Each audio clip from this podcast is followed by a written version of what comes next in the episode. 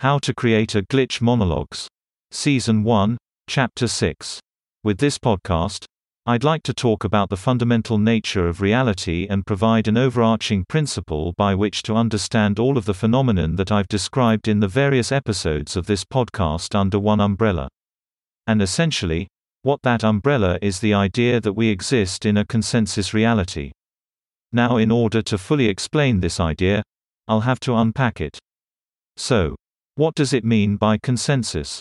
Consensus means that we exist in a consensual reality, which means that our experience of each other is fundamentally one of a consensual experience, which means that the shadow parts of our nature, the parts that we hide from ourselves, the parts that we hide or that we reject, or that we undermine or that we fundamentally abhor. These parts of our nature are hidden from view from ourselves.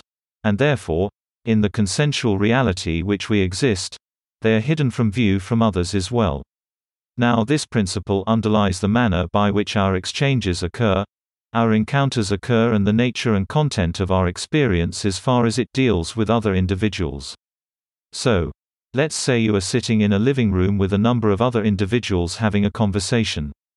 At some point you develop the need to use the washroom or perhaps go outside to smoke a cigarette and as a result of that instinct, you leave the confines of the living room, and the conversation continues.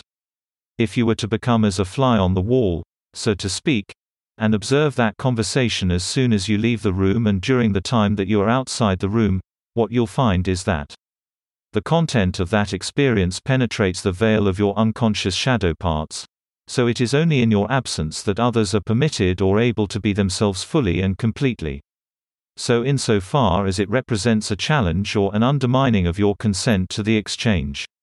So, let's look at this more discreetly.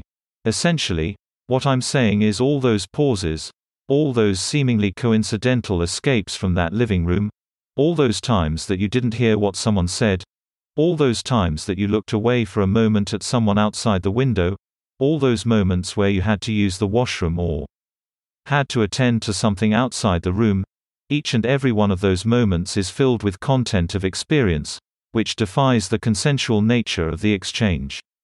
So the timing of events, the shape of the events, the way that you unconsciously seem to miss all of those episodes where things did not go according to your expectations or your consent.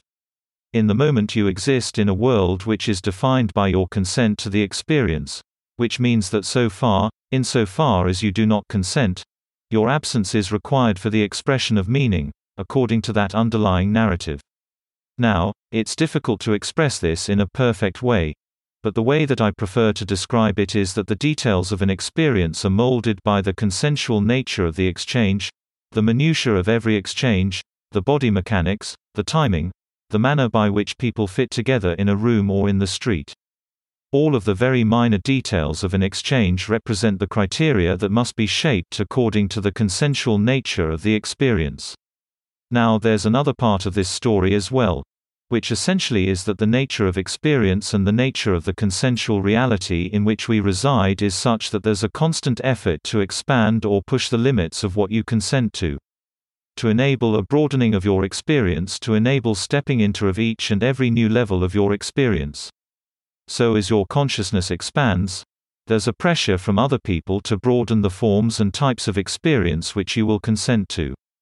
And the reason for this is because there's a fundamental push in a consensual reality towards the goal of showing yourself in as much as you possibly can to all of the people who you are close to. Everyone wants to be known completely by those whom they have feelings for one way or the other. Everyone wants to be known by their friends and by their family and as your experience reveals the shadow nature of your being. It moves into the consensual nature of an exchange. So, this is the underlying principle, which summarizes all of the various mechanisms of experience and also describes the manner by which we escape our expectations and the manner by which our expectations govern our experience of reality. So, Inasmuch as you desire to escape from your expectations through the various mechanisms described in these books and podcasts, you're simply moving towards a greater understanding of your shadow self. And as you acquire that understanding, it moves into the light created by what is essentially a consensual exchange, which means that you can be more present in the moment, which means that you will not take outs, so to speak, from confrontation or from a social exchange. But it also means that. And there will be less inhibitory behavior in your nature. And here is the crux of the problem. Which is that as your experience broadens and regressive or unwanted impulses arise, it's necessary to develop a strong understanding of what your limits are so that you can restrict the consensual nature of an exchange. And the reality which follows. Now, there's more to it than that, which is that within this consensual reality, it is possible to experience distinct consensual versions of reality. As your understanding of your shadow self evolves and you become more sensitive to the consensual nature of the exchange with other individuals, you will find that there is a potentiality for an existence or a reality where the rules of social convention do not apply as you understood them prior to that self knowledge. So, there's a risk inherent in the expansion of one's experience into realms of taboo action and action, which is not socially acceptable in a fundamental way or in accordance with one's moral compass. So, the practice of glitching and the practice of growing and a consensual reality is fundamentally a conflict between two impulses that is the impulse to grow and develop as a person and to expand one's awareness into the shadow realms of one's being. So those two impulses may conflict and there's a tension between them. So, it is only in the recognition of one's moral limits that one is able to restrict one from expanding one's awareness into realities which are fundamentally abhorrent to one's nature and to one's ultimate morality.